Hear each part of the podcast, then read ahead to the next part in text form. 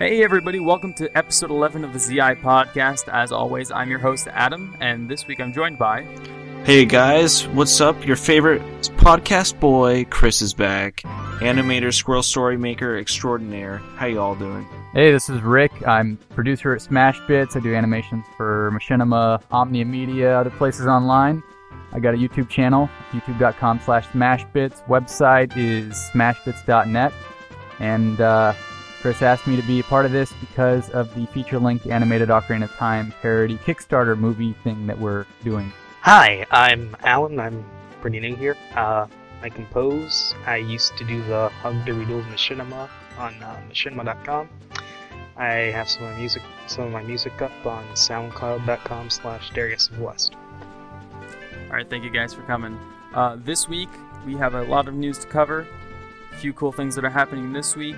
Very cool Nint- things. Yeah, um, well, tonight, specifically, every night we seem to do our podcast. Something else seems to happen, either Halloween or a game is coming out. I don't know why I chose Thursday to do recordings, other than it made the most sense. But uh, tonight, Obviously, it did. Everything happens. exactly. Um, tonight at midnight, uh, the new Smash Brothers for Wii U will be released, which is pretty cool in my mind. I'm excited for it. I don't know if you guys are. Uh, Very as well as Omega Ruby Alpha Sapphire, for those of you who care. I Um, care. But I care a little bit more about our boy in green repping the series, and the other boy in green, and the girl in not green, and the guy in not green. And the man of red hair. That was I already said the guy in not green. Oh, It's okay. We Okay, Oh, so got you're, you're talking about the new four characters, is my guess? I'm talking about uh, Link, Zelda, Toon Link, and Ganondorf, Oh, okay, and yeah. Sheik. I almost And- forgot Sheik. I have just sentenced myself to death in the Zelda community by forgetting Sheik there you go, guys. Crucify him. in any way you see fit. Um, Nintendo has recently announced their new policy on property usage. They started working with a program to allow people to do Let's Plays, fan covers, and music. I think this project is only available in Japan right now. It's through a company called Nico Nico, and we'll have more of that on in the link down below. Um, I thought it was pretty cool because it's Nintendo finally um, opening up to their fans and letting them do things with their material without being pretty stingy, which they've always been ever since the uh, stuff Well- like this. Adam, uh, you say that, but then I, I realized that was actually a time, I think a couple years ago, back when uh, Nintendo published uh, Pokemon, I think it was uh, Heart Gold and Soul Silver. Mhm. There's this guy I used to watch who like would play the games back when I was like really into the games. His name, he went by the name Marriland. Do you recognize? You, That name is very familiar. yeah. Um. So he used to do all these Pokemon Let's Plays and everything. And there was a time where he removed all of his videos just because Nintendo was cracking down on stuff like that. Mm-hmm. And so I guess I, it was a couple months ago. I went back to his channel just to see if he was doing anything because I guess I was playing X and Y for a little bit. And he actually was posting videos again and everything. I'm like, whoa, I thought his channel was empty. But it turns out Nintendo had already started supporting certain people and like uh, sponsoring them. And they even sent him a Pokemon care package. And I was like, what? This is crazy. Yeah, they did say they were going to start like um, getting part of this program that basically endorses people like this, that endorses really prominent Let's Players and things like that, because it helps them with marketing and things like that. And it's a really smart move by Nintendo, and I'm surprised a lot of other companies don't really do this. But is the program like outside of Nintendo or is it like, I don't it's not. Nintendo's program, but they're allowing Nintendo games to become a part of it. Certain Nintendo games, they Oh, said. okay. Um, the the article I found I think was on uh, NintendoEverything.com. I think Okay. that's where I found my Okay. article. I'll Is it- post in the link down below. You is guys it connected to YouTube? Does it change the way that Yes, YouTube it's connected to YouTube. flags videos? Uh, yes, probably. I think it works with um, those kind of programs so that they don't get taken off. The um, what's it called? Chris, you would know. Like the content ID? Content ID. Yeah, those kind of programs. It, it, th- those are important to me because I I had a couple videos uh, a while back. Uh, I, I had like half my videos were flagged, and Nintendo started making money off of animations that I had made, and they, they were making the full amount of money off of them. So I was pretty upset because I used a Nintendo song, you know, from the Legend of Zelda. Or Yeah, you were in using the, the music. I, I had this uh, one video, for example, where Solid Snake is speed running. You know, that you play, playing the character of Solid Snake from the old Metal Gear game through Right. the original Zelda game, and It took me a long time to make, and here Nintendo's making my money. And uh, I'm wondering, you think that's going to uh, stop that the, the new system? Um, hopefully, hopefully it'll fix a lot of problems that have been going on. I mean, Where I would just hope they realize that people make their livings off of this, and like if they're taking away the money, I mean, we understand that they're, we're using their properties, but I mean, we're using their properties in terms of like, I guess, I guess you could say satire, or in like other entertainment that's kind of like non not canon with like the actual series. Does that make sense? Yeah. All right. Uh, another thing that I found that was really interesting lately uh, was recently a Ubisoft employee spoke out about harsh working conditions. What? Um, Huh? This is I. This is unconfirmed. This is something I found. It could be untrue. Post Adam here. There was no backup to the claim, therefore it's BS. Enjoy the conversation. Um, hopefully, I'll find out by the time we post this. Um, from what I saw, that they were working really harsh working conditions, and if you left, you basically worked for a certain period of time, and then you got unpaid after that. And if you left early, the other office workers would shame you. Like What- you had to be really, really gutsy to leave the office early to go home So, and see like- your family and stuff. Is it, it was it more of like a personal type of like thing instead of like it wasn't like necessarily the company's fault, but it's the people No, that were working was- in the company. It was partly it was that they really wanted to be able to make games like Assassin's Creed on time and stuff. The reason that they like usually he said something like instead of having the game having a development cycle of every four odd years, it went mm-hmm. down to once one every One single every year, year. which made a lot of, Of money. um, which makes a lot of money, but at the same time, it takes a lot of their time. It really, really wears them out, and so they have to work really long hours, and they don't get to see their kids or their families for very long, off, big periods. And I thought how crazy it is that people insult these people for being lazy, um, like with the uh, the no females in Assassin's Creed 4 multiplayer or Unity multiplayer, and how they were saying like, oh, they they could have just done a simple texture swap and stuff, and then from what I, I gather now, it's they really were pressed on time for everything. So a th- little thing like doing a texture texture pack, which would have taken ten minutes, would have been too much time for a company that really wasn't th- a group of people that wasn't really thinking about doing something like that. I think that's that's the more the fault of the the corporate end of Ubisoft. I mean, as They far as like developers and everyone else, like uh, the corporate's pushing the the the director of the game to Oh, yeah. All these things. So Yeah, like definitely. it's like he can't really say no, or else he's out of a job.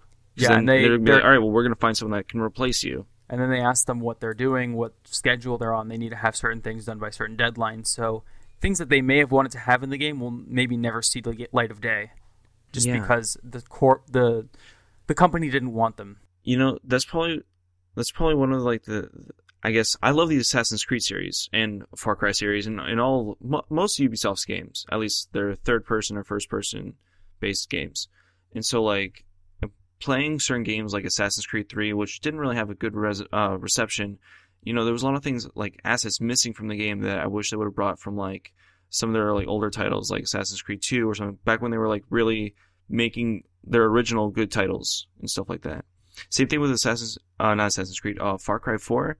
They said they weren't really improving, they weren't going to expand like the world and stuff a lot more because of some sort of issue like that, like that, that same exact thing that you were, that you just said.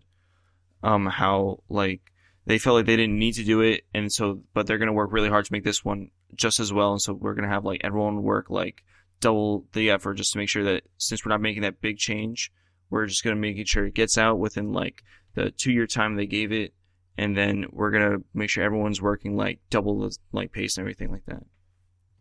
I think the problem is the demand is so high for these games, and there's just not enough um, content creators out there. There's not enough people with the game design degrees and abilities to uh, to, to make the games fast enough to meet the demand. Even then, like I feel like, uh, well, I've always felt like this, but demand should not like, it, it you shouldn't choose that over like quality of like the game itself. It might take them a while, but imagine like if they worked. I'm not necessarily at the same pace. Maybe they slowed it down a little bit, but like stretched like the dates of like when they wanted to release each game, they get so much more done because they'd be able to manage their time a lot better. And it's really sickening. Like think about it. That, but it, I mean, I guess in the corporate world, that's okay for them because all they want is money, and it's just it's Well, if they're making a product and they want to make a profit off of it in Yeah, some way, that's either reason through why monetary or through some sort of like social gain. Uh, I, but that I mean like um, Nintendo recently re- um, releasing basically Mewtwo for, as a free DLC for Smash Bros. Which, by the way, is the only DLC planned for Smash Bros. We could talk all. about that in a second. We'll we'll definitely be talking about that a little bit further. But they're giving it for free not because they're gonna. I mean, it takes it costs a lot of money to make even one DLC character for a game like Mhm. Smash Bros. Because you have to rework a lot of things. You have to rework the physics between different characters and things like that. It's very complicated, as far as I would you got to rework dynamics itself. incredibly uh, yeah we could have an entire debate on how complicated it really is but um there's just there's a benefit in making characters like this because it shows the fans that they care and as a result fans are more willing to put support into these games into these, this company i don't think nintendo would have been as successful as a company if they weren't so supportive of their fans at least they they they come off as supportive of their fans despite their reputation of being very harsh, very strict on their their ideals. That's what I like about them. You know, that's something I appreciate too. It's like it's not like they're flushing out a Zelda game every like end of the quarter, every like fiscal year. No, they're flushing them out like once in a while. Once they have a good idea, or at least they, they what they think. I'm not going to talk about Skyward Sword or anything, but once they feel like they have a good like grasp on what they want, they're going to spend a couple years developing. They'll maybe tease a little bit, but they're not going to let their audience like like take over. Like, oh, release this then now. Like, no, we just showed you that just to show you like we've got something coming for you guys. Like when Yeah. they released the Wii U and they did that whole Wii U Zelda test, like everyone thought like, oh, is that gonna be a new game? Is that new something? And they didn't say anything about it. They just said it was a test. And this last E3, they released like the couple seconds of animation of this new type of open world looking Zelda, and then that was it. That's kind of all we've heard from it. So like, Mhm. it's I figure marketing like that's even better because I guess you can get a little bit more hype. And well, I'm not saying, like uh, I'm not saying hype is bad. Games like Majora 3DS had a three-year development cycle. Um, Exactly. as soon as they finished Ocarina of Time for the 3DS, they started working on Majora. So they do take their time on things. They don't just churn things out quickly. Um, Yeah. a- I hear what you're saying, Adam, um, about them showing favoritism to their fans, but I think what they're focusing on is their their Japanese audience far more than their North American audience or Western audience. Well, You yeah, fig- I think that the the uh, 3DS sold a lot better in Japan than it did in the U.S. At least initially, because like everybody had a 3DS in Japan. In the U.S., it was much stranger for a very long period of time. They were struggling to sell it up until recently, I'd say, where they started releasing things like Smash Bros. Ocarina of Time was a big one, and um, I mean they made an ambassador program for a reason. That was a big big deal. Like I have an ambassador 3DS right now and I have some games that you can't get because they really were showing I'm- su- I'm showing love sorry? to people that support. I'm sorry, what? What's an ambassador 3DS? Um, you were one of the first people to buy a 3DS, basically within Ah. the first couple before the price drop, basically. Oh, okay. And so as a result, you were you got access to games that like um, ports of games that weren't available in the eShop. Um, I can't actually think of any right now. I have so many games on the Okay. 3DS, so many old games. I have like Ice Climbers and stuff. I don't know if that's available on the on the uh, Adam, uh, 3DS shop. I don't mean to um to uh, sh- uh I guess outshine you, but I just looked it up, and it, it says right here that in 2011 when 3DS came out, the first month it was out, it sold 1.32 million uh consoles. I guess you could say consoles in America and 1.06 million in Japan. Oh, it sold more in the U.S. Yeah, I didn't Uh, know that. yeah, but- and I like, guess I was wrong. Thank you for clarifying that. Thank you for proving me wrong. I mean, um, and, yeah, I thought it was just like, wait, really? I because I yeah, no, but I thought I always thought it was the opposite though. Like, I guess no further down the line, like the the 3DS is like I guess since its lifespan's still going, it sold more copies in Japan. That is true. Because I'm looking at the other years, like 2012, oh, but initially it didn't do as well. Yeah, initially it did a lot better in the U.S., but like, I guess further along the way, it sold a lot more in Japan. Like in 2014, I guess this last month sold 16. I don't know if this is right. It says in in millions. Well, so I know that this the would be uh, 16 million. I know that things like the Xbox don't sell uh, in Japan. Um, Yeah, they sell I mean- mostly in the Americas. And no one in, uh, buys Microsoft in Japan. Yeah, it's Sony and Nintendo there. So I mean, there, there's there's definitely focus on certain com- countries with companies. There's bigger audi- target audiences. Um, I, I think that's why Nintendo's has the reputation in North America um, for for being somewhat childish. I, I think it's because the uh, the game styles is just more of a. I don't I don't think it's childish. I just think it's more of a. family friendly. It's more. I don't want to say the Japanese. Japanese culture is childish, but I mean like the Japanese culture is a lot more um playful. exactly. That's a, Family a good, that's a good word. We could talk. Oh my God, this could be a long conversation about cultural identity in America. Um, No, I'm but I sure mean, that's like- what people come here for, and not Zelda news. Speaking of Zelda news, um, Hyrule Warriors recently had uh, one of its DLC packs. A little bit more was shown for it. The uh, the Twilight Princess DLC pack Oh, um, has been announced. It's coming out next Thursday, October November 27th, and it's going to be fe- featuring Midna, yeah, in her uh, true form, and I she's going to be using the Mirror of Twilight as her weapon, which is really cool. Yeah, You know, every time I think of Twilight Princess, I always think to myself, "Huh, who is the Twilight Princess?" Midna. Yeah, I, I know what the answer is, but I mean, I just I like the title of the game. I yeah, played I- the game like once or twice, but I mean, I just I- the title is very it stuck with me. Twilight Princess had one of like the coolest marketing tactics. Like I don't know, it's just like it was like really interesting. I, when I saw it, I was like, I really want to play this game. Oh, plus the art style. That's they were because s- it was it was marketed toward North America, a North American audience or a Western audience. yeah. Yeah, and it, it worked. I mean, Yeah, like it was like they they marketed it just right. I, the advertisements really did sell it.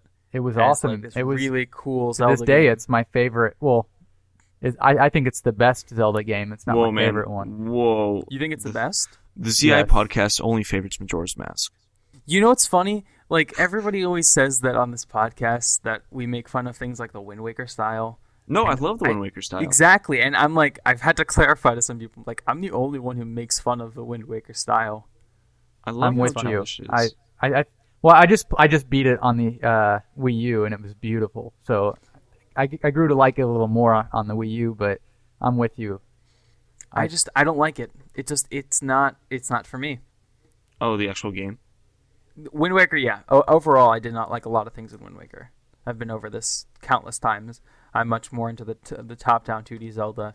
Uh, Jake, as far as I know, likes all Zelda games, but he prefer he has uh, favorites in the 3Ds much more The uh, than he does in the 2Ds. Windfish one, that one's my favorite. Link's Awakening, yeah, Link's Awakening is a great series, but hands it's like down my favorite. I don't think a lot of Zelda fans have played that one, that series.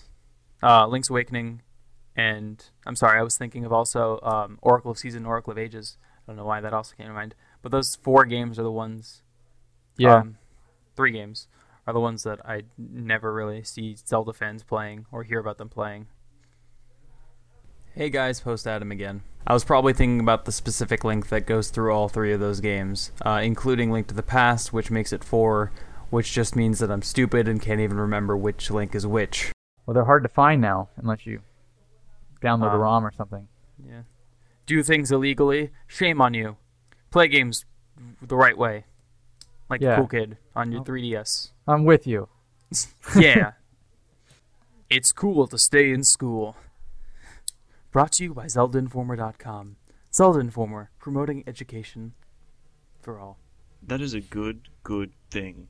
Promote education, guys. Yeah. We need If it. If your parents ask you why you listen to this podcast, you like, "Mom, they support education. They like they like smart people." They want me to get good grades in class, mom, in Zelda class.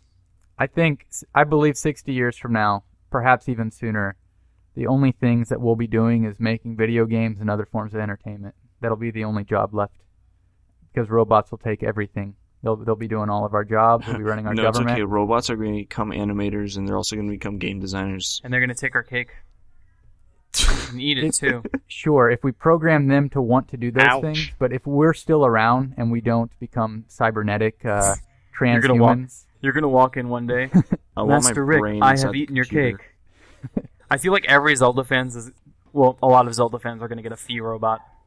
Master What's a Fi robot? Fi from Skyward. Skyward Sword. Yeah. You do you hate that series and not even know it? No, you see, I haven't even played the game because when I wanted to get the game and it said requires Wii Motion Plus. I was like, not gonna happen. You know, Wii Motion Plus is actually not that bad. I Um, know, but I didn't want to have to spend fifty fing dollars extra to get a fing controller. That mm, I haven't played it yet. I'm just waiting for it to come out on the Wii U. I'm, I'm hoping. Oh wait, you can play it on the Wii U. speaking of things coming out, Smash for Wii U opened this uh, this week in with really amazing reviews across the board. Um, in our review of the game on ZeldaInformer.com, we focused mostly on the design, design of characters from our favorite kingdom, Hyrule. Uh, the Smash hit currently has a 94 on Metacritic and a solid 5 out of 5 from here. on- Uh, uh, so- And a solid five out of five from ZeldaInformer.com. thank you, Chris. Wow. I have trouble with the words in the speech. It's hard to of get a five out of five out of uh, on Zelda Informer. That's pretty impressive. Are you? Are you mocking him? No, I, I've, I've actually haven't seen a lot of reviews, so so I may not I, know. as far as I know, about. we don't give a lot of fives out of fives. I think uh, IGN gave. I remember seeing a picture. I don't know if this is legitimate. I saw IGN, IGN. ten out of ten. They wrote like they gave like an eight point something, and the plus and minuses were pretty funny. I don't know if this is a fake image or not. Was there Oh. any Kotaku? Did Kotaku give it something? I don't care. I don't look at t- Kotaku. I only listen to journalists with integrity. Sorry. So I gotta and let you guys said know. IGN. I, yeah, uh, no, I, I saw an image of this. I didn't go to IGN, and I have Oh. no problem with IGN. Uh, IGN isn't really my the issue that I have the isn't the company that I have the most issue with. It's mostly sites like Kotaku who use clickbait articles.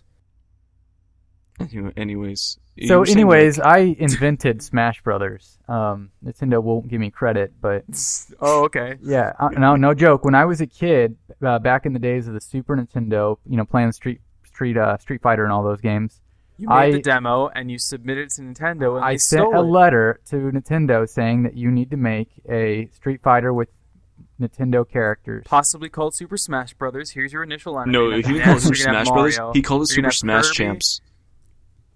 I, I sent them a I, I drew a picture of a character select screen and sent it to him and had different Nintendo It looked characters exact. in I'll, I sent them the entire He- like He all sent the, the stages and everything that they would put in. Everything that I've said was used. So uh, where's the uh, royalty checks, Nintendo? Come on. he, he he sent them a tape like in a Walkman player specifically made for that tape, and it was him like doing da da da da da da da da da da da da da da da and like Nintendo's just like oh god what is this and then they gave it to their composer and they remastered it like, Yeah. oh that sounds better and I, I sent them a VHS of my brother and I you know punching each other and doing some special moves. And you also send them all the assets for the game. But you know, just small then stuff. you even drew little characters on pieces of paper and put it on your on your NES or SNES remotes, and then they you made them come to life on the screen with a small little uh, animation, stop motion animation, and it was great. Yeah, I, oh, I did pretty much see spent that? Um, five years of my life working on it. did you see that the Pikmin movies are being released? Oh my god, what a great idea! And I Yeah. Movies? I don't really mind that Yeah, there are little Pikmin short films that are being released. Um, oh, I thought you meant like a feature length movie. I wish. that'd be pretty great, actually. I'd, I'd go see that. I mean, No, I don't really that mind that you have to pay they? for them either, just because like it's good entertainment. But I mean, like, that's like four ninety nine. That's not a lot. Yeah, it's pretty good. You get three movies, I believe. Yeah, I think it was, I thought it was four. Is it four? I thought. You get And- you get you get several movies. and you get to choose And- between the HD and then the uh, the the 3DS 3D. version. Yeah. Yeah, the 3DS version has 3D, and then the Wii U version has HD. High definition 1080p. 60 frames per second. I would not want to watch a movie in 60 frames per second. Really? I'm pretty sure movies are all are are like 40, at, like max. No, I thought it was. Well, I mean, unless you're doing slow motion scenes, but it's 30 frames a second. Post Adamir. Actually, it's 24 frames per second. The first movie to be shot at 48 frames per second is The Hobbit: An Unexpected Journey by Peter Jackson. For the Yeah, most I- part. I think Blu-ray is, is uh, or DVDs are thirty. Yeah, No, Blu-rays too. they are. Yeah. What do you guys think of that claim when companies are like, say they they say how their games are in movie quality? They want to do that. I think it's kind of I, I kind of appreciate it when they're going for the cinematic feel and they Like do for that. cutscenes and stuff. Like like what people They like, want they want 40 um, frames per second. like the Naughty Dogs. Uh, yeah, and um, what was a game that came out a few weeks, a few months ago actually? Uh, I Last of Us. No, Last of Us was a year ago. The, the um, the game where you the or, the order, 1886. Oh, it didn't come out yet though. That hasn't come out yet. No. Man, I'm I have pretty been sure so, still in development. I have been so wrapped up in Nintendo news because of the site that I don't know what's going on outside of that company. No, but that's a good looking game. It's like steampunk Victorian age, like Oh, kill yeah. werewolves with your electric guns and Get me some Zelda DLC in there, and 1886. I'll and I'll give it a 10 out of 10. Yeah, that sounded great. I love Cater when to I me.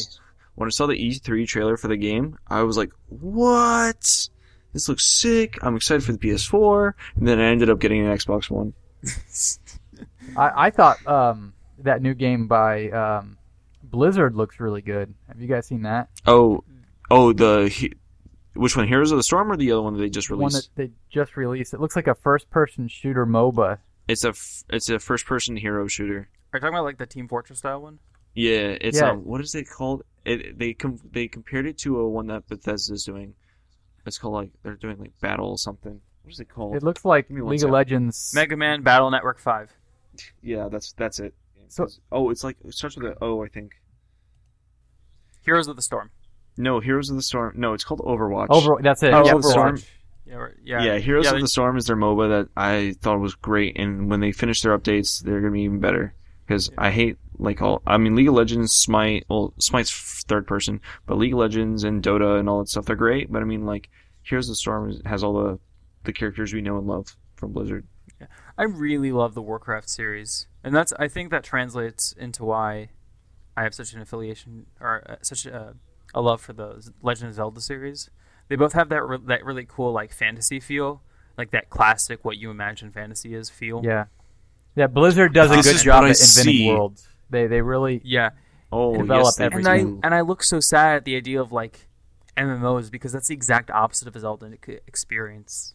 Just because I I really enjoy that single player yeah. vibe I Well, get I when I mean, play things like I guess the Past. there's certain people are good at certain things. Like Blizzard's good at like MMO style, Mm. and Nintendo which is good at like first per- or first like. Nintendo's good at fun. There you go. I mean, Blizzard, you can have fun with uh, an MMO. Like, yeah, I mean, no, you, you can. I just haven't found one yet. Yeah, I mean- do you want to play a like Star Wars wanna- MMO? I've of, played like- it. It's not that good.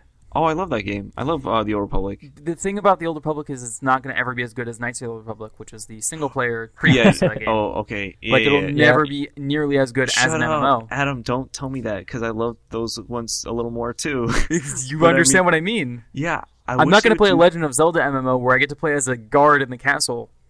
No, I you're mean, right. It will would- match up to those original games, and I have all I have both of them on PC and Xbox. And the funny thing is, is that number two was like an incomplete game.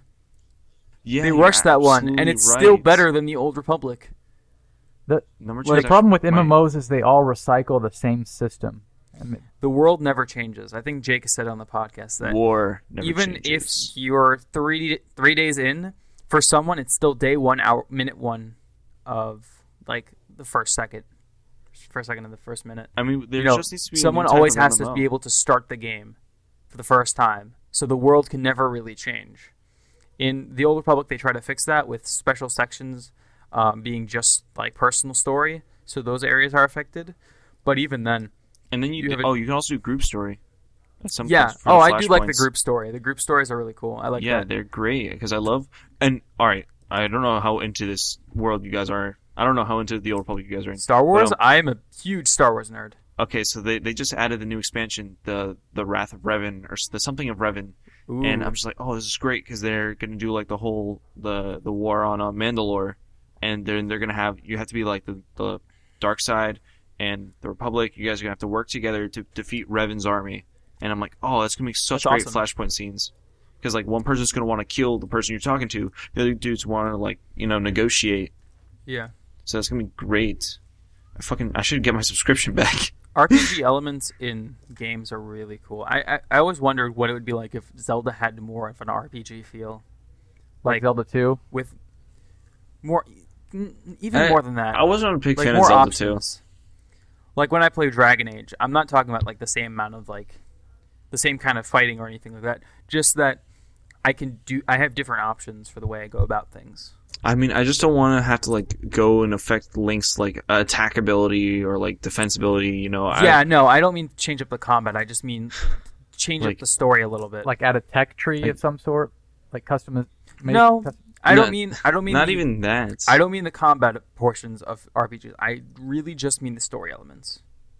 I No, think but then- neat. But I mean, then you have like story elements that were like in Skyrim and like the whole like like cutscenes. They weren't even cutscenes. Just like you could talk to someone and you could walk like ten miles away from them. They'll still be talking to you about the same thing.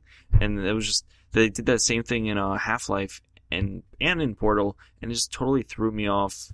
And I mean, those are all great games, but I mean, like those are just those parts in games is something I would not put in in a game like Zelda. Well, we talked about this a lot last week about what different elements could do in the Zelda series and what other game series do really well. We talked about. I think Cinematic cutscenes. We talked. Mm, no, we talked a lot about Fallout.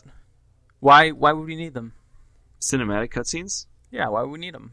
uh, imagine like seeing Link do like cool movements that we could do in the actual game. Oh, so we can just be sad that we can't do those actual movements. I, I really don't like that. I mean, I like that. I just I look at it and I'm like, I would want like to- when I played like Halo Four and I saw Master Chief doing flips and stuff in the cutscenes. I'm just like, why can't I do flips? I'm okay with that. Wh- why is he flips. Why is he stopping himself from doing flips and acrobatics when he only runs and jumps in the game? I don't know. I I don't. forgot how. Yeah. Oh, like he. Oh, wait. I remember. I can do a backflip. We're not playing Mirror's Edge here. Actually, no. I think Mirror's Edge does a really good job because like their cutscenes. It's integrated. Yeah, It's really integrated. Their cutscenes are also um they're like like a 2D animation style, like and it's really cool. I like how they did them. And I, oh, I really can't wait for the next game. Now that I think about it, it's hmm gonna be great. That one's a big. That one, a lot of people I think are looking forward to. That and Battlefront, hell yeah! EA. And Zelda Wii U, which we Oh. have heard nothing about yet. I think they're going to be talking about it more at E E3 2015. Um, Yeah.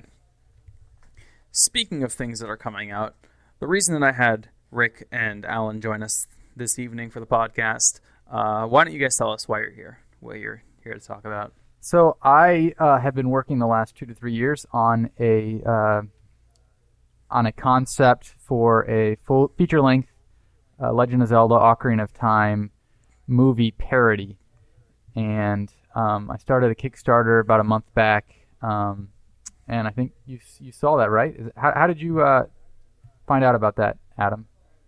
Um, someone at the site no- told me about it. Oh, okay. Someone And in then- the staff room was mumbling about it, and I looked into it, and I believe that one of our guys wrote an article about it recently. and then Adam showed it to me, and I fell in love. Yeah. I was like, "Oh my god, I love this style, this pixel art animation." For those of you who haven't watched, who haven't watched this video that Rick was talking about, uh, go on his Kickstarter at kickstarter.com forward slash Rick the URL. Insert here. It's gonna be on the. It's gonna be in the link dump if, Yeah, for the Kickstarter page. watch it and he begins the video with showing nice little photos or video of him getting his uh his console his little baby boy his little cutie isn't that right That's, that's just Isn't that's that some right? video I found online. But yeah, it's me. It's me. It's me. Yeah. Yeah, it's Yeah. totally me.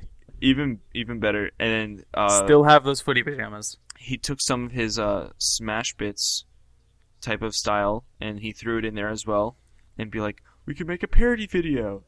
And I and then as soon as I saw the other characters come in it was great. Style loved it. So I want to ask you what are your inspirations for that pixel art that you do? Well, I, just to make sure there's no confusion, um, that is not the style that we will be using for the movie. The, Even- sta- the style's it's gonna be more in tune with the uh, the League of Legends videos you yes, did. the League of uh, Legends track. first session. oh well Yeah, even cooler Yeah, yeah, I saw those. Those are also on the Kickstarter page if you want to check it out. There's also they're also on the YouTube channel. Um, so they've worked on stuff like this before. Uh, this is your first attempt at a full length movie, though. I'm guessing, right? yeah, we've done a lot of stuff. Uh, Machinima will order sometimes full length seasons from us. Like right now, we're working on uh, a season called uh, "How to Be Annoying in League of Legends," and it's you get 12 episodes, and each one's five minutes long. So we've done a lot of stuff of great length, but usually broken up and um, uploaded over uh, a, And- a, an amount of time. and what channel uh what machinima channel does this usually get played on the one that's uh, how to be annoying on League of Legends is being uploaded right now on Machinima Realm. So YouTube.com. Oh, okay. Oh, so episode one is out. yeah. They have we have four episodes out now. Oh, okay. So you can go check that out if you're interested, guys, after the podcast or during the podcast. Wait, don't leave. They already left. oh And I, Well, um, this this the Zelda At least you film. guys are still here, viewers. At least you, you person listening, are still here, and for that I thank you, because I get lonely. I had a quick question. By feature length film, like how long, if you can disclose all that, how long would you think it would be? We're trying to shoot for exactly 90 minutes because that's how much we were asking for. Um, the, the budget that we have was in particular um, for that much. It, it could end up going a little more or a little less, but we wouldn't want to go any less than 90 minutes because But on another note, uh, so this Zelda feature length animation is also going to be in like the style of Family Guy's Blue Harvest. Yes, but that's not the animation style nor the humor style. What we mean by that is, you know how the Family Guy, Blue Harvest Star Wars will follow through the movie of the Star Mhm. Wars movies. So it's basically the same story, um, just retold. but with a different reason to do everything. It's not going to be like you're going to say a joke like, "Wow, this is like the time that Zelda left me hanging," and you're not going to show like a clip of Zelda leaving him hanging. no, no, that's that's not. That's you know the Family Guy joke style where they keep cutting away. That's we're not doing that, Yeah. not at all. Yeah. Okay. No, we're we're So, starting I with mean- the Deku tree telling the story, and then we're gonna move on to um, the Link waking up in bed, and, and you know perhaps show the dream there. What what scene what scene did you first imagine? I uh, always assume there's a scene that everyone imagines when they first want to start Yeah. making a project like this. What scene initially came to your mind? What was the one that said like, "Wow, I want to make a movie," and this is like the first thing that just fleshed out. I was head? listening to Zelda Reorchestrated, and the Deku theme, the Deku tree song, came to my mind, and it was just in my mind. I was thinking of all the times where De- where he was talking to this. That album is amazing, Yeah. by the way. Yeah. Oh, Adam, just to reiterate, I just found the Angry Video Game Nerd, uh, mo- the movie Indiegogo campaign. His original fund that he wanted to raise was seventy five thousand dollars. He made three hundred twenty five thousand. That's crazy low. That That's, That's- really low. I well, I mean, of I course he wrote I've everything studied film process for a little bit when I was in my first year of uh, college, and we Mhm. just went over the basics of of budget and everything. And my professors were pretty adamant on the idea that a million dollars is pretty much how little it would cost. I mean, how much it would cost. Animation to is making- really, really expensive. Like Oh yeah, Oh yeah, that To- too. His The is an animation. His his was live action. Animation is a lot more expensive. Yeah, and it's also getting like re- good equipment and Good equipment, good to- animators, and storyboarders. Like Well, I mean, It's with like with like making an indie film, even if it's not an animation, you have to know how to get the right equipment and do it for the right price. Like some people Mm-hmm. do the mistake of buying a camera, like a really expensive camera for fifty grand, when you really should only rent them out.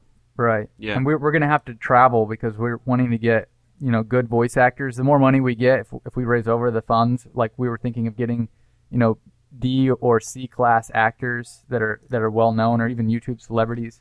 And that, that would require us to fly. definitely, definitely, definitely, Rice Pirate. If you're out there, I'm gonna give these guys your information, and they're gonna contact you. Like, go Well, look there's- him up on YouTube and Newgrounds. Like, he's probably one of the best voice actors, both Oh, yeah. professionally and on the internet. Like, he's Rice done- Pirate is uh, basically the guy who I go to when I want to look, look up advice and things like that. So the kick the Kickstarter is not doing so hot. We have uh, Oh, two two weeks left, and at our current rate, we might make a thousand dollars. So mommy. Yeah, and I know it's a uh, it's only it's a fully funded thing. Like it has to be fully funded. Right? yeah, so yeah. Ooh. I'm not all right. Yeah. I don't. I'm not, I don't want to be like Debbie Downer here, but if you guys don't make it, you know, if you start an Indiegogo, you guys get to take the money that you get as long as you guys can produce something. It might it might just be one of those things that at this point you might are you have you started looking into other ways you could do this, um, other ways that you can fund this project either slowly over time or through a different Mhm. way outs outlet. Because I mean, I'd love we'd love to help you here, and I hope our fans consider supporting this uh, this idea Def- on Kickstarter. Definitely, it's such Please a consider donating at least a Well, dollar. I, I read a lot of stuff about like before I started. I, I did about a month of research on how to fund Kickstarters and how to promote them and everything, and I did all the right stuff. But um, it's just I, I didn't have a big enough audience myself because all of my work has been through Machinima. I have never built really my my own audience.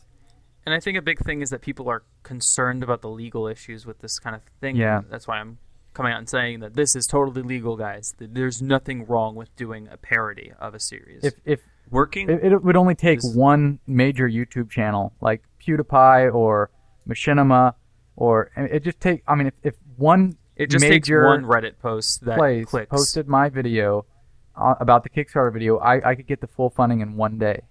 That's that's all. it yeah, that's take. what I'm saying, and that's what I was saying to Chris earlier when he was saying that, um, you know, they've only received this much money in this much time. What, what do you still believe in the project? And I'm like, yeah, I totally believe that you guys can still do this. I, I definitely think that you guys still have a shot, even if there's still ten hours left. You you have a shot. Like never give up on that, on the the idea that you could possibly make your goal. And I think that's the cool thing about Kickstarter websites. Yeah, Um, and that's why I'm get- here. That's why I uh, joined you guys because I, I think that there's, there's there's still worth something here. There's- mhm. No, definitely. Like, I'm not saying I see a good. I when I when I know a good idea, I see it. But I'm telling you, I see a good idea here, guys. I remember seeing a comment uh, recently on one of the, I think last episode, saying a fan said that myself and Jake could voice Link in a in a version, and I love. I, I thought about it for a little bit, and I was really flattered by the the the the, the comment. So that's why I'm mentioning it now because I thought it was really cool. I really appreciate. Who said that? Like that? Who said that comment, Adam? According to his profile name, it was Dylan. Just Dylan. It's But just know that if you've commented in any way, given us any feedback, send us emails. Recently, a lot of people have been sending us emails on like how they'd love to see the show turn out and things like that, and how I'm doing a terrible job. I'm just kidding. You guys are really nice when you, you're saying like, "Hey, I love the show and I don't want to make you feel insulted, but here's, I think, some tips for you." And I love that, and I love that you guys are getting involved and that you're trying to help me out do, do things with audio and stuff. pro tip, guys. Keep commenting. Pro tip: Yeah. Pro tip: keep supporting Kickstarters.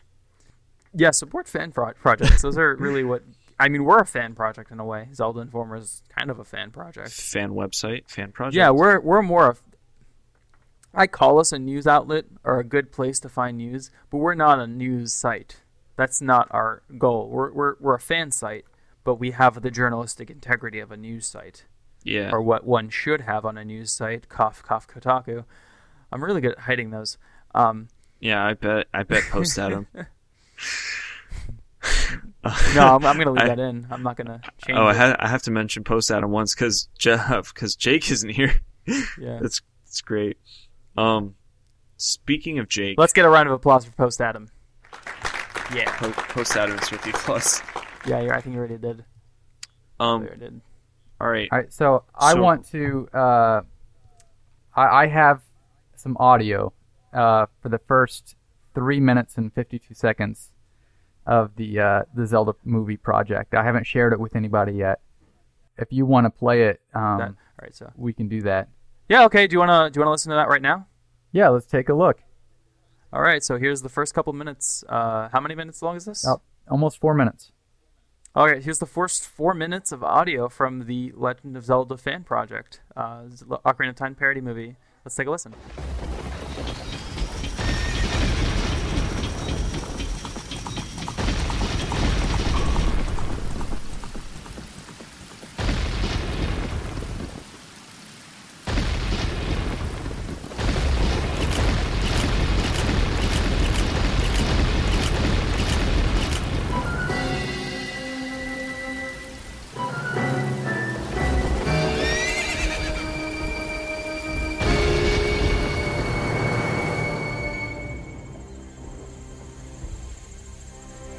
Thus begins the tale of an ever growing evil and a young boy without a fairy. God, you still talk to yourself There like you are. I need you to go find me a boy. You're summoning a boy this time?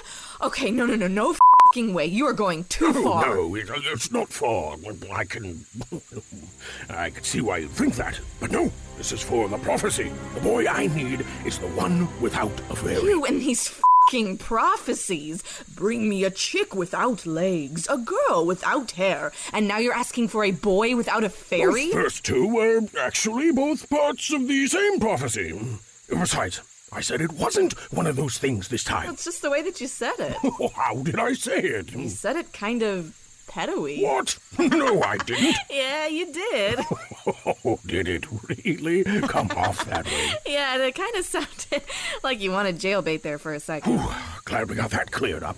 Anyway, Harry, this is for the prophecy. The prophecy? Do you really think it's finally time? Yes, I am assigning you to summon him and travel with him on this journey. I'll do it, but why me? Why, you're the most seasoned soldier in the forest. You're experienced, and you've, you've got to admit you've been around. Okay, what are you getting at? I'm not getting at anything. I'm just saying you know your way around Hyrule, and you're your guards, you're so defensive. Well, the best offense is a good defense, sir. and the best defense is a good go find the fing boy and quit wasting time. Jeez, don't get your bark panties in a bunch. Why don't you get your mm, panties out of your pocket? Hmm. Yeah, that's what I thought. We really gotta plant some bitches around here. No, no, Black Rider. I don't want to ride your horse. Okay, wake up, kid. ah, you little shit. My berries. Your berries? I'm 10. What the hell should I call them? Wait, how'd you get in here? I'm a fairy. I'm highly trained to squeeze through hard to reach places. You have a Tarzan loincloth for a door. Who are you? It doesn't matter. I'm just here to summon you to the Great Deku Tree. Aren't you a little old to be a fairy? F you, you little shit. No wonder you don't have a fairy. Actually, the name's Link. Link? oh my god! Your parents must have hated you. Can't you see I'm an orphan? and everyone in this town hates me. Oh, oh okay. Well, like I said, the Great Deku Tree has summoned you. That's pretty cool, huh? Why would the Great Deku Tree want a stupid orphan? Well, he's very explorative. We do try to put limits on what's appropriate and not, but after the whole Weeping Willow debacle, we just let him do his own thing now. I don't understand. I don't know. He's just obsessed with some prophecy. You're gonna save the world, though. I'm probably just still dreaming. Oh, my Deku nuts! Awesome. That was really cool. Thank you so much for sharing that with us. I enjoyed that. That was really cool. Can you uh, go over with the, the listeners what, we- what they just listened to? What you just heard was the uh, first four minutes of the movie. Um, it's really a rough version of the script. It's really not finished yet, and these are probably not the final voice actors that we're going to be going with. Um, w- Mhm, This is just a uh, like a Like a pitch, demo. basically. Yeah. Yes, it, it was a demo that we wanted to create for ourselves, so we could make sure that the feel of the scene, the feel of the uh, pilot, first uh, first little bit of it felt right, and uh, we were we were kind of happy with it. We were most we, we feel like it's most of the way there, but we thought you guys might enjoy it. Yeah, thanks so much for sharing with us. Yeah, it was uh, really post nice. comments below on what you heard and what you think. Uh, remember, this is just a rough draft. This is basically um, their way of, like like Rick just said, um, figuring out what the scene's gonna be like. Um, So a lot you of can people help use too. A, a lot of projects. Yeah, give us feedback. Let us know what you think. I mean, it, it's cool to just like hear from you guys and hear what you guys have to say. I always love reading your comments. Um, be sure to send those comments to us either down below in uh, ZeldaInformers.com's comment section or send us an email at ZeldaInformerPodcast at gmail.com. That's ZeldaInformerPodcast at gmail.com. The link is in the description below. And if you guys like the project and want to know more and want to do more, make it happen, go on their Kickstarter and support the heck out of them. Support it. Yeah, let's get this funded. Let's get this project funded in the next 14 or I 11 want to days. see. I want to see ten thousand dollars by the end of the podcast. That would be really Hey, also by the way, the end of this podcast. Can you guys put the uh, link Mm-hmm. to the, the script? I have a 15 to no, it's, it's about a 25 page script of, of the first 25 pages. oh, you're going to share the yeah, script with yeah. the Well, audience? what we have so far. That's yeah, it's awesome. on Kickstarter. That's so real. You can just put the Oh, same link okay. down. Awesome. There you well, go, guys, if you want to see what you're looking at before you click on that Kickstarter, Rick is going to be sharing us the uh, sharing the first 15 or so pages of the script, so you can see more as to what they're doing, see the direction they're headed in. And uh, Did you think guys really know cool. it was written by really uh, cool to have all Tony this- Janning from Legend of Neil? Oh wow! Oh no You way! Didn't know that. I thought you guys knew that. Yeah, it, uh, I asked Tony Janning to write the rough, you know, first version of it, and so we we worked together, and he's the one that created that uh that rough draft that, that I'm sharing. How did you guys? How did you guys meet? How did you guys started working? I sent him a long email saying, "Hey, you got like your Zelda Legend of Neil is the funniest thing I've ever seen. Would you please join us? Write this and and he replied back, and we got in a Skype call, and uh, I had to pay him for it. You know, he he was expensive, course. Charged, um, as you would expect, but I, w- I was still stoked that he uh, would work with us. That's All right. really cool. Here's a Would you say that this project is made up of like passionate fans of at least the Zelda series or Oh, series like definitely. it? Yeah, Everyone that's been involved so far um, have, has been wanting to make something Zelda. Um, so so we're all really excited. How about you, Allan? How did you uh, how did you get involved? I was the I'm, I'm the producer of this. It, it was uh well we, Oh, I said oh Allan. Allan. I didn't hear you say Allan. Huh? What? Allan has been quiet this whole time. For those of you who forgot, Allan is uh, the. What, what do you do on the uh, project? Well, I'd, let, I'd like you to introduce yourself again for everyone at home. Huh? What? Uh, Ah, I was wake. I was uh, snapping. oh well. Uh, Put on this tunic. might- Get on the boat. You're going on an adventure. Okay, so uh, apparently I might be doing some music for this. Awesome, awesome. How'd you get involved in the project? Well, I met uh, Rick a couple of years ago when we were both in the Machinima Directors Program, Oh, okay. and so I had done some work for for him before in some other series. Mm-hmm. He's a, an excellent scorer. Uh, why don't you talk about some of the other stuff that you've done recently that you showed me? Sure. Okay. Um, recently I've done some uh, uh, music scores for a YouTuber, uh, Keyboarder 200. Yeah, Keyboarder 200. That is a cool name. Uh, I've scored uh, his uh, Doctor Who animation, Ender the Doctor, uh, his Adventure wow. Time inspired animation, uh, Minecraft Time, That's cool. and uh, a bunch of other stuff for his channel. Oh wow, that's really cool. Uh, would you want to? Are there any of those that you were personally proud of? You want us to share in the link down below? I can do that. Uh, yeah, the Ender the Doctor one. All right. So if you want to hear some of uh, Allan's awesome music scores, uh, be sure to check the link down below. We're gonna have that posted right there for you, all you lovelies. Um, so uh, that's all that we have to talk about for this week. Uh, for now, let's just uh, sit down and have a chat. Let's talk about Smash. Let's talk about uh, some of the projects you guys. Ha- let's talk a little bit more about the project you guys have been working on. Um, no fan topics this week. Uh, Hey, no one, come on, fans. yeah. No, I guess they, I guess you guys were like hoping to see what we'd say about Smash and stuff. I think I, I like to think that they did it out of a, a love for our um our podcast, out of a love for the stuff that we say here on the podcast. Yeah, that's good. Or maybe they just don't love us anymore and they just left. Maybe it's because. Jake, Jake made him mad. no one likes him. Remember, you Isn't can that send your fa- your uh, fan hate uh, about Jake to ZeldaInformerPodcast at gmail.com. And your fan loved to Chris at Chris J Kitchen on Twitter Why would why would they have that? because they love me. No, they don't. Uh, Oh man. All right, so Ah. here's a good question for you guys. Man, we have like an hour and a half until Smash comes out. Sweet. Where were you guys? Guys, I want you to uh, post below. If you guys are Smash fans, if you guys are excited to see your uh, Zelda characters in Smash Bros. for Wii, um, Wii U, post below what you did for Smash release night. If you did anything cool or interesting, if you went to any parties or anything like that, any Smash release parties. Um, I'm going to be hanging out with some competitive Smash players here in Orlando and uh, getting my butt whooped. And who was the first character you played? Uh, Me? well, you haven't played yet because it's, Oh, that's it's a- not out yet. So, but Oh, I played it. Oh, who's the first yeah, character yeah, they because they're gonna be. I, yeah, I've, definitely say that below. Who is the character you were most excited for? I've uh, played on the Smash 3DS. Wii U. You have? Yeah, I did over the summer. Oh, at Best Buy. I told you this. Oh, oh, at yeah, Best, at at Smash Best Fest. I played four times. Same character Wow. each time. No, I, w- I made sure to differentiate. The two uh, characters that I was really excited. Oh, I'm sorry. Oh no! All right, uh, all right. I'll just make this fast. First character I did in my first match was a uh, villager, and I kicked ass and I won. Yeah, that's right, villager. Isn't that and crazy? then you put it in your pocket. and I what? Victory. And then you put the victory in your pocket. and then I left with a smile on my face and a chip in my step. And then Blood on the axe. after I played as Link, um, I played as Mega Man, who's really hyped.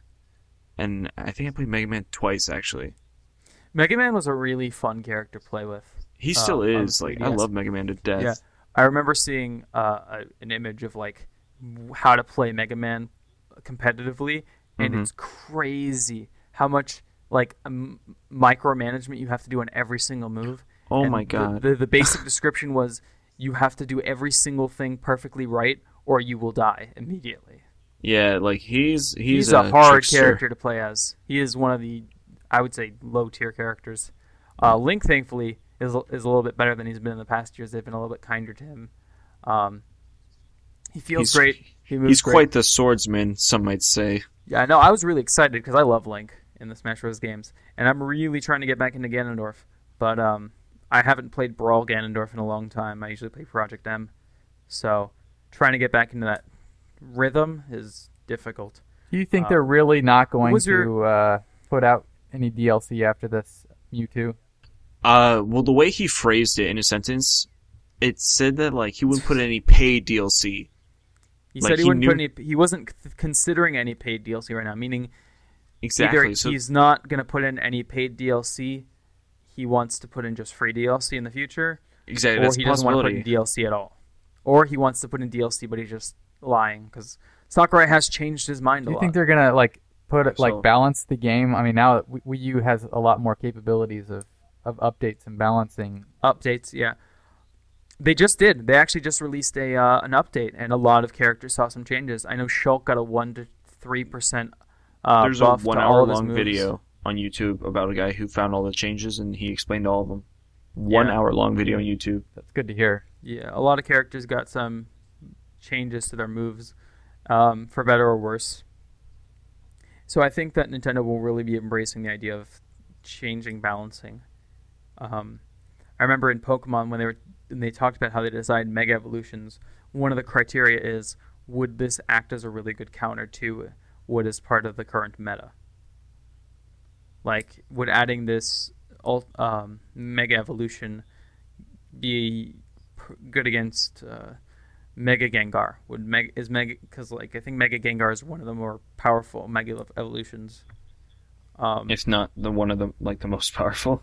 Yeah, he's cool. He looks cool. no. I'm so happy though because I had I've always had a Metagross on my team for the past four years now, and now that they made him a Mega Evolution, as soon as I give him the stone, he's gonna, I'm excuse my language, but he's gonna kick.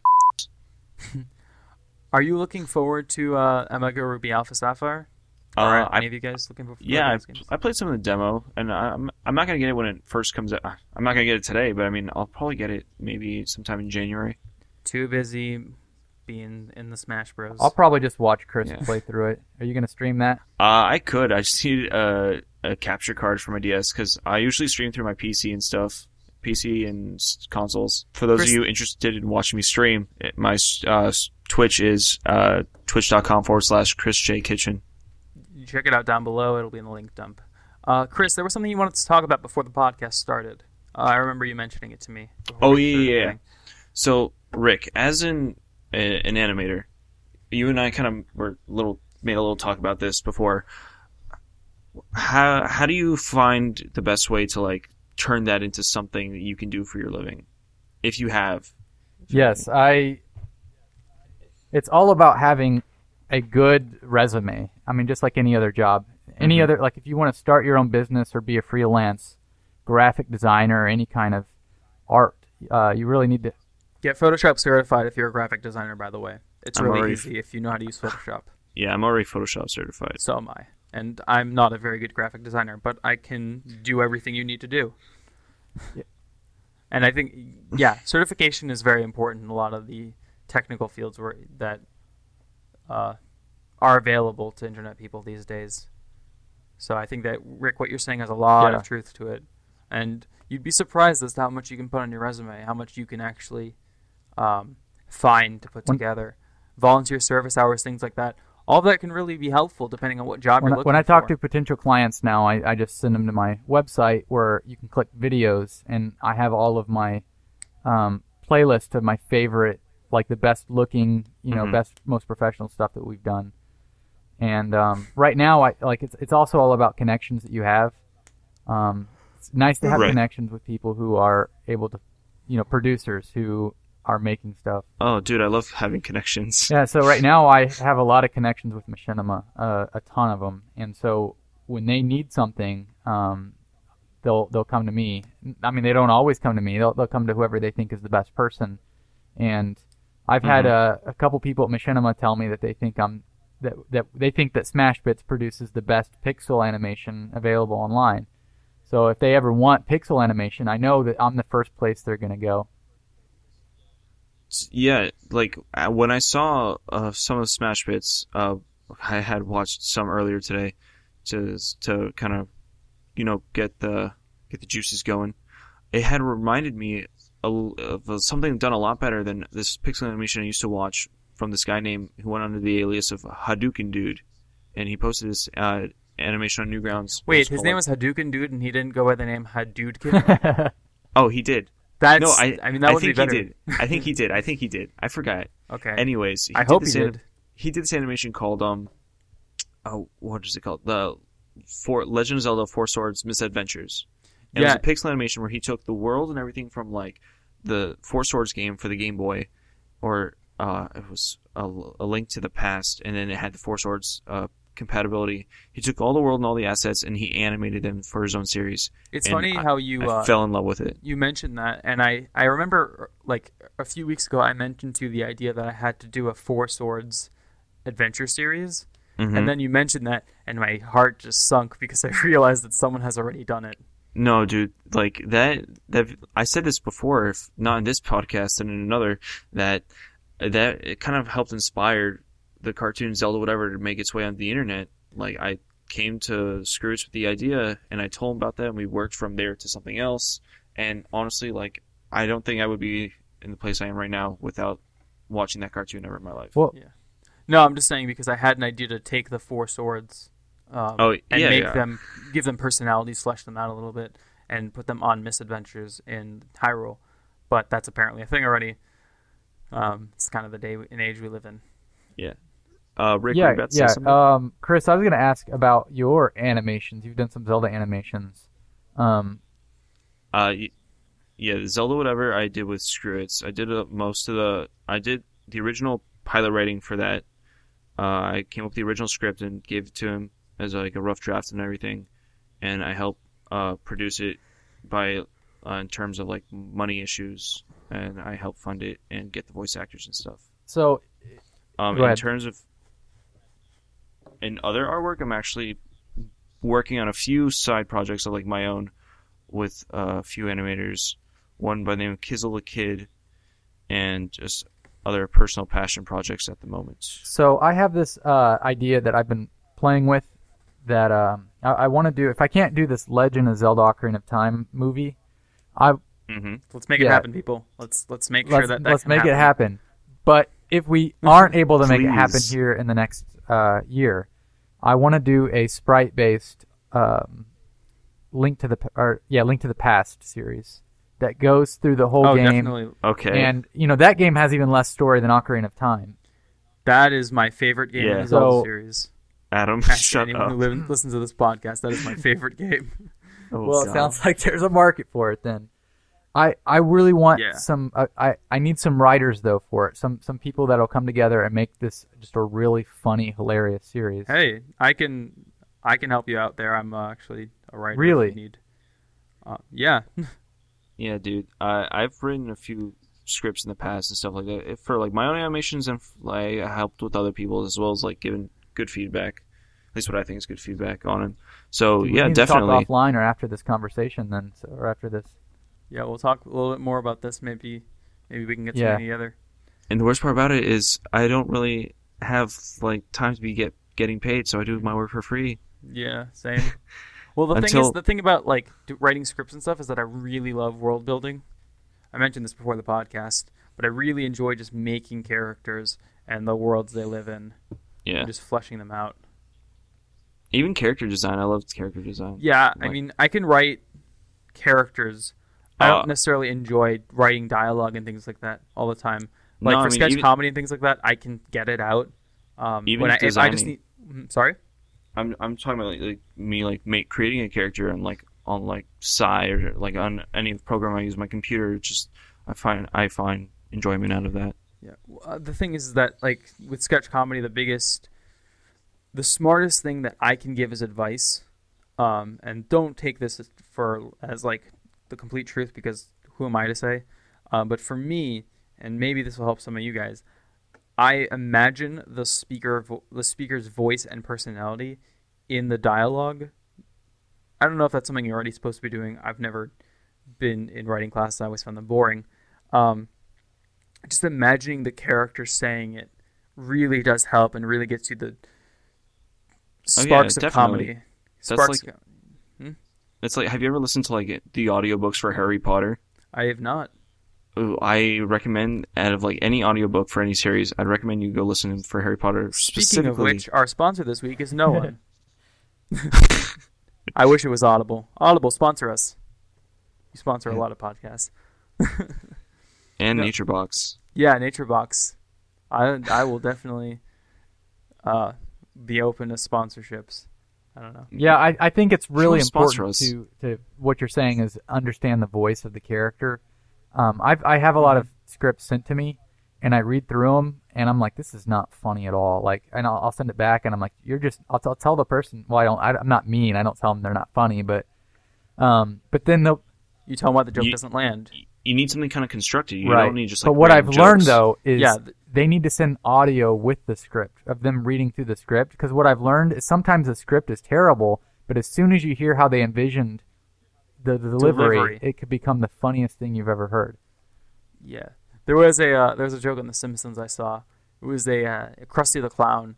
Um, his father never liked his jokes, and then he but he said, "I love this one this one guy at my at my uh, synagogue, this one rabbi." Your synagogue. That's that was in the show. Um, oh, okay. And so his dad is talking about how he loved this one rabbi, and Krusty goes and sits in the sermon basically for this rabbi, and he's just telling Krusty's jokes, uh, but using different delivery. And then he and then uh, Bart comes up and he's like, "See, Krusty, he loved your jokes. He just hated your delivery." And Krusty just gets really upset. That's, That's hilarious. great. That's that's. I'm glad you told that. I like that. Delivery does mean a lot, and I think text It text depends on really how you can't- do it. yeah, text can't really uh, justify the type of. They can't really justify what you're saying, because the words alone can only do so much. Right. I mean, yeah, you can have flowery language and things like that, but even then, there's a a lot that comes in with the audible quality of uh, speaking of of lines. Yeah, I I, I respect that thought because like I like and even that's like why people make visual representations of stuff like that. Like uh, I tried doing a uh, just a regular voiceover series before, but then I noticed like when I would make a joke or something, it wouldn't really make sense because there was no visual representation of what I was saying. Like people weren't even like reading like the dialogue of like the directions I wrote in the script. So it got me thinking like, well, crap, I gotta redo this so that people really understand what I'm trying to do. So it's actually one of my side projects I'm working on. It's gonna make like a little storyboard punchline series, and I'm gonna post it back up on my channel, and people will understand the jokes I make now.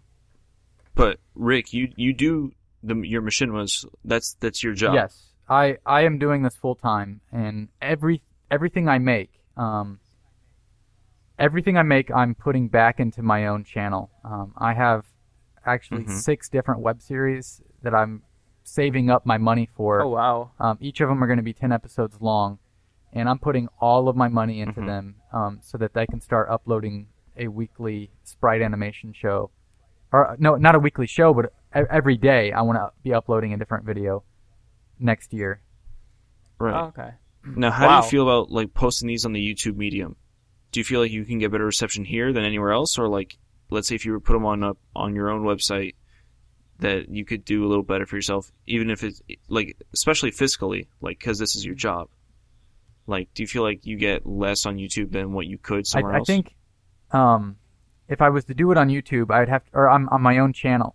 I'm sorry. If I was to do it on my own website, I would have to build up that website um, and market Mhm. that website more so than I would on YouTube. Because YouTube, there's already a lot of people on there, and YouTube has that mechanism where it suggests videos to people. the uh, people looking for your content. I, I, I said this to Chris.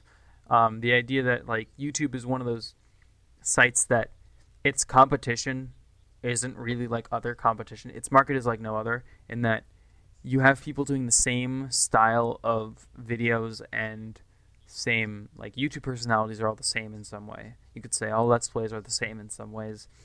Um, animations all the same in some ways, but they're not competing for people's attention. In fact, you can basically market towards those people, those people that watch those things, and they can watch basically everybody's videos altogether.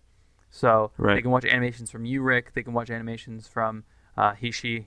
They can watch Right. animations from um, uh, Cyanide and Happiness. In a way, we're all working together. You guys aren't.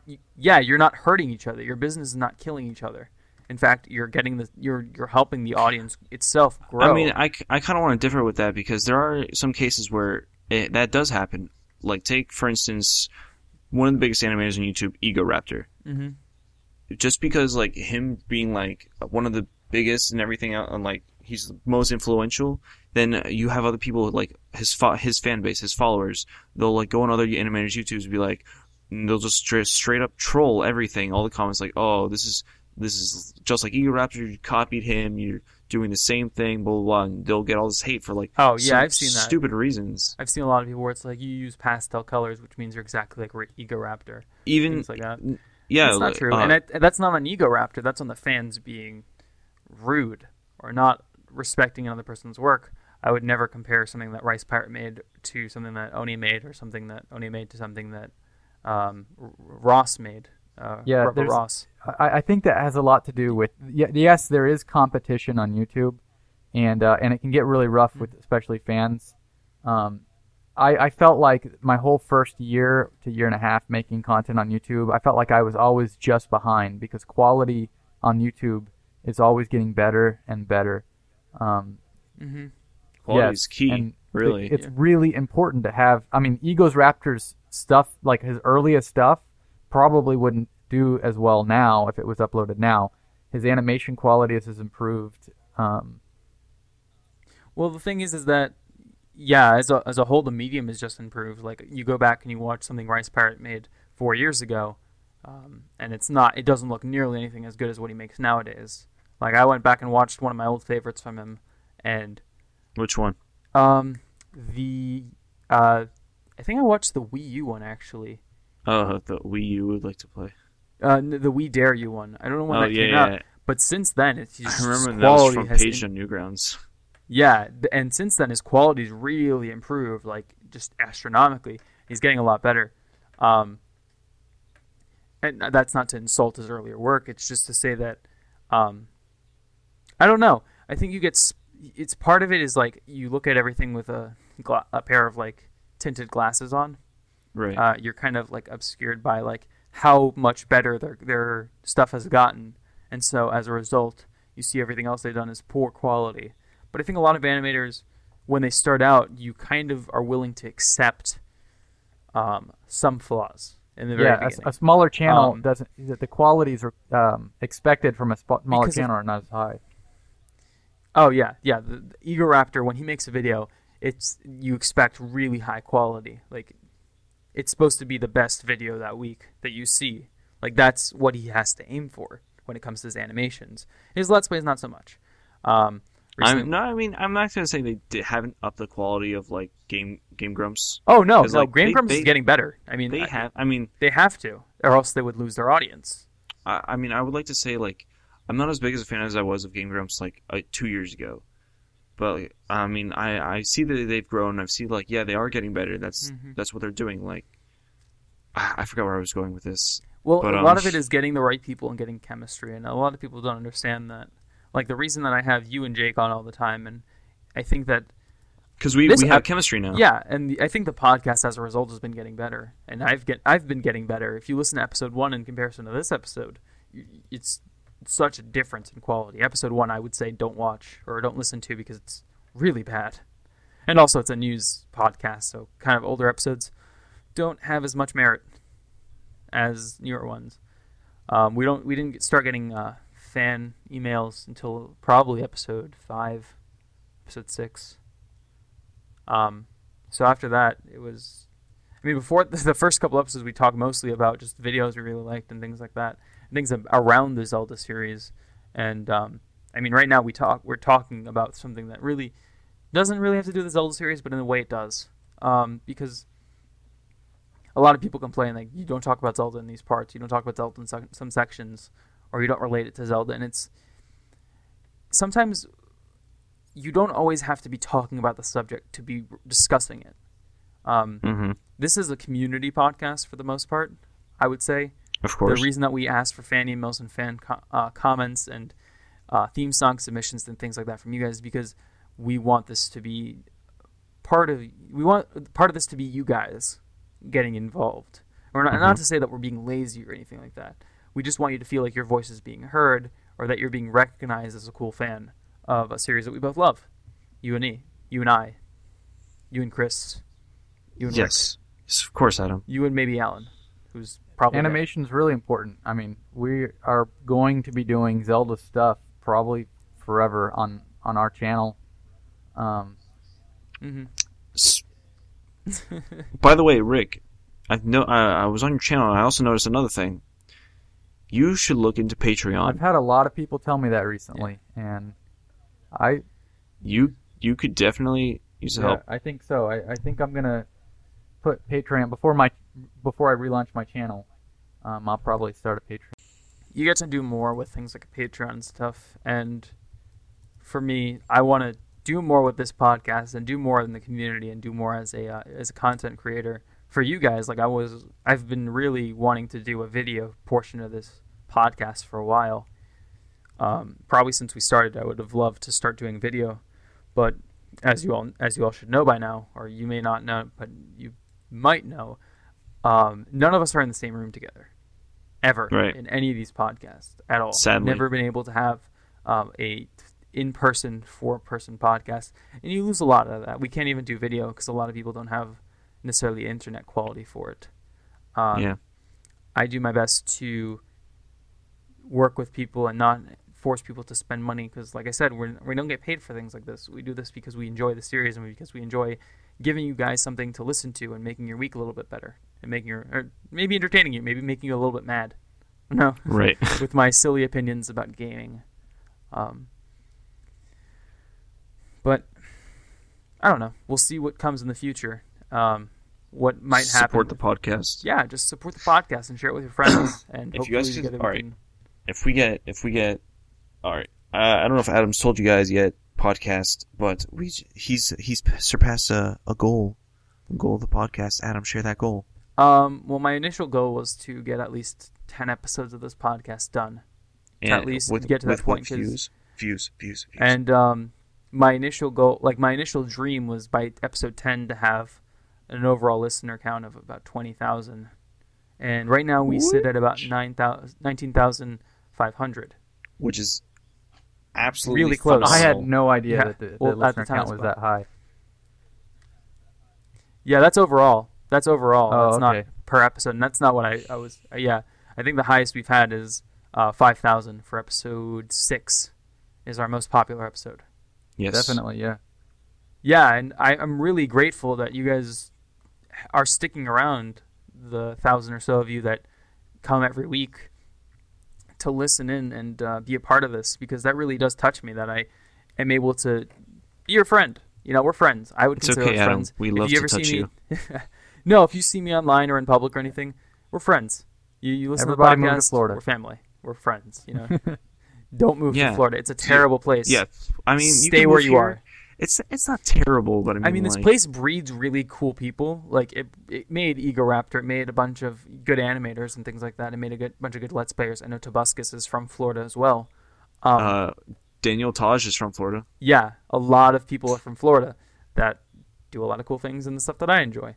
Um, Yeah. But this place is not a place you want to move to. It's a place that you grow up to hate and then leave.